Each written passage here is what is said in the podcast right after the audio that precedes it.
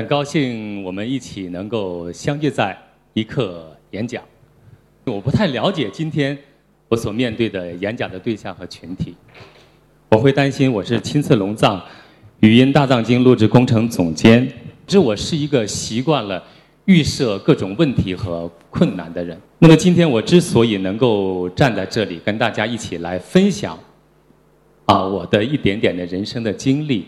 我给自己解决这一问题的答案是：说真话，说实话，因为真诚是我最强大、最有力的武器。真诚可以使我非常安心的能够，呃，站在这里。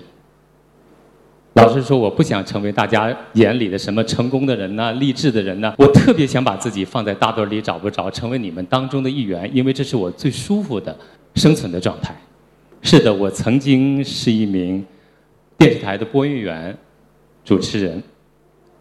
可是大家怎么也不会想到，口吃、阅读障碍症会和我会和我曾经的职业会有什么样的关联？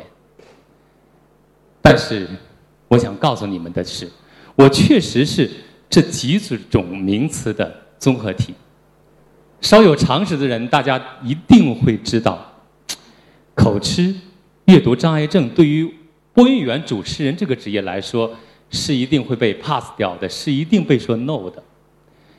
因此，当我拿到各种稿件，走上播音台，来到话筒前的时候，当我与工作人员、与编辑记者合作的时候，由于我自己的这方面的语言的缺陷，所以怎么着就会不停的错，不停的录。不停的接，所有的工作人员都会承受着我自己这方面的缺陷，他们承受着巨大的忍耐力，我自己也承受着由于这方面的缺陷，给我自己职业生涯造成巨大痛苦的这种阻碍。有很多的时候，一条口播十遍、二十遍的录不下来，我当然无法忘记那些。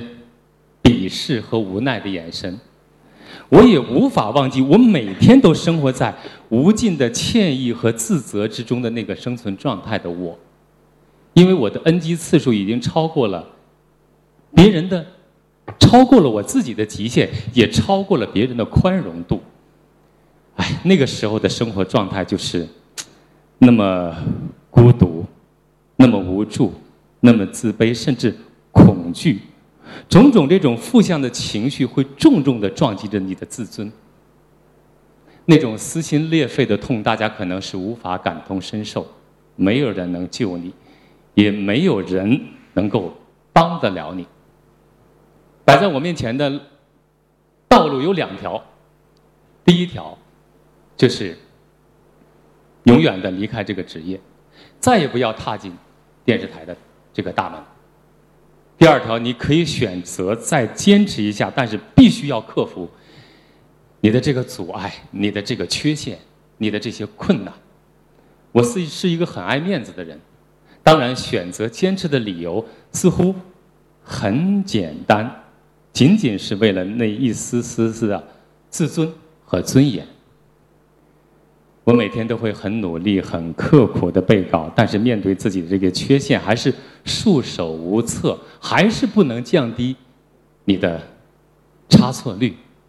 我每天、每夜、每时每刻都在思考：为什么会发生那么多的错误？为什么会有那么多的阻碍？为什么十遍、二十遍的录不下来？为什么不能够顺畅的表达？每天都有十万个为什么。当然，要想解决问题，你就要必须知道问题的原因、问题的答案和问题的结症。《楞严经》上，佛陀曾经对阿难说过这样的一句话：“发兵讨除，须知贼所在。然而自查自纠，谈何容易啊！”要想找到自己的那个困惑，要想找到自己的那个阻碍，要想找到自己的那个困难的点，我觉得，如同在大海里寻找一粒珍珠，如同在一望无际的沙漠里寻找一点点闪亮的钻石。很长一段时间，我不停的告诫自己，跟自己对话：林涵，你要细心一点，要耐心一点，要静心一点。似乎在某一年、某一月、某一日，甚至某一时，我的眼睛和我的心性突然变成了显微镜，变成了放大镜。于是，你的那个阻碍，你的那个困惑，你所有的那个缺陷，完全像海水退潮后的景象，变呈现在你的眼前。你可以把它们捡起来，放到桌面上，然后微笑着和他们商量，和他们对话。最重要的一点，要把他们看清楚，把他们看透。你会惊喜的发现，原来你所有的阻碍、你所有的困扰、你所有的那些缺陷，他们原来是具有共性的，是具有共同的属性。解决一，便可以突破万。我接下来的动作就是果断的把它们抓在手里，死死的不放。然后我会有强大的欲望，我会调动我身体里的每一个细胞、每个基因，我身体里流淌的每一滴血。都会呼唤出巨大的能量，有强大的这种欲望，会在困扰我的那个点上，阻碍我的那个点上，一百次、一千次，甚至一万次的训练突破。这个时候，你的耳边可能会响起什么“坚韧不拔”了、“溢美”这个“持之以恒”的这些溢美之词的时候，我会觉得很可笑。因为只有我自己才非常的清楚，突破后的那个黎明，和越过穷山崇山峻岭后的那条平坦笔直的大道，和本属于你自己的那份自尊。于是我会像阿甘一样，日复一日，年复一年的，在阻碍我的那个点上，困扰我的那个点上。千锤百炼，我特别想跟大家分享的是，原来真的可以变化，真的可以进步，真的是可以改变，直至你会变得优秀、出色，甚至是杰出。即便被医学界定义为顽疾的那个口吃阅读障碍症。抑郁症那又如何呢？经过了这样的一个人生阶段，我似乎我的人生翻开了崭新的一页。我告别了曾经的那个我。我与曾经的那个我相比，我具备了两种思考问题和解决问题的能力。第一，从事我们这个职业的人，一般都是天才。无需训练就会达到强势的水准，那至少你得是从正常到强势这样的驯化过程吧。然而长久以来，我却经历了从弱势再到正常，从正常再到强势这样的驯化过程。久而久之，我会在我的意识形态当中。慢慢会植入这样的一种思维习惯，就是遇事遇人，往往会从弱势群体的角度上去理解问题，去思考问题。第二，我们通常的人都在强调解决问题的能力，然而我多多少少会觉得有点马后炮的味道。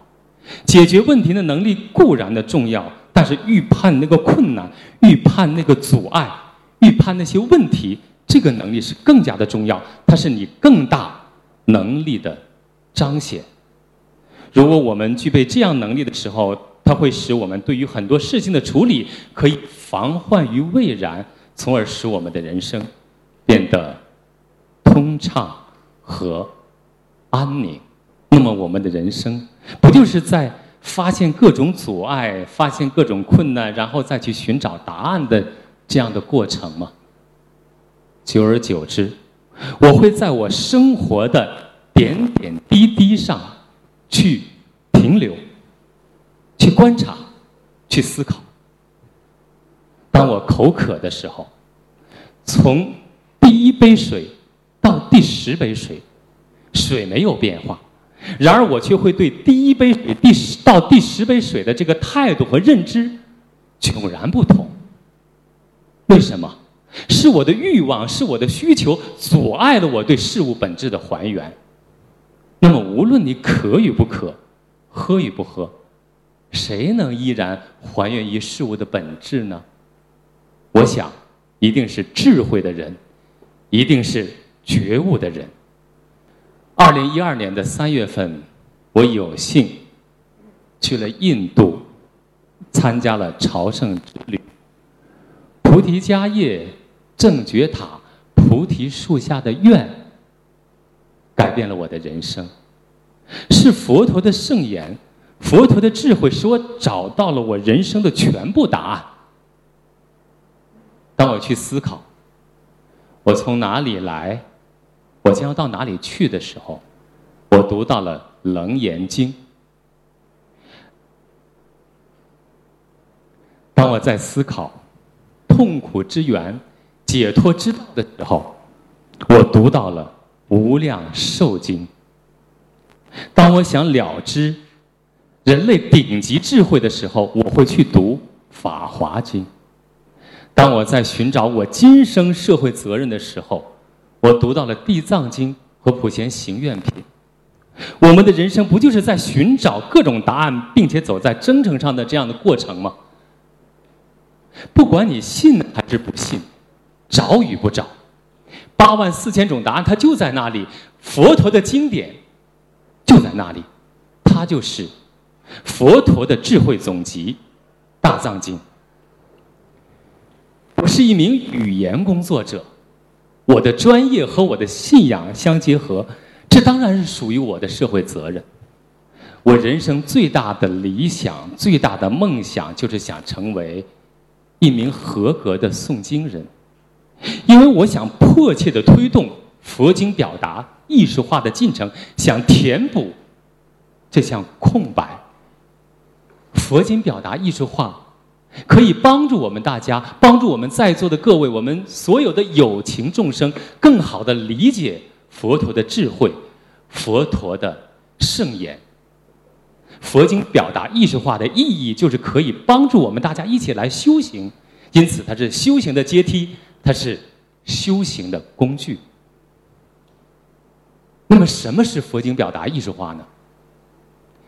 前几年我去我的朋友家去做客，看到了这样一幅美丽的画面：一座巍峨雄壮、洁白如玉的巨大的冰山，屹立在湛蓝色的海平面上。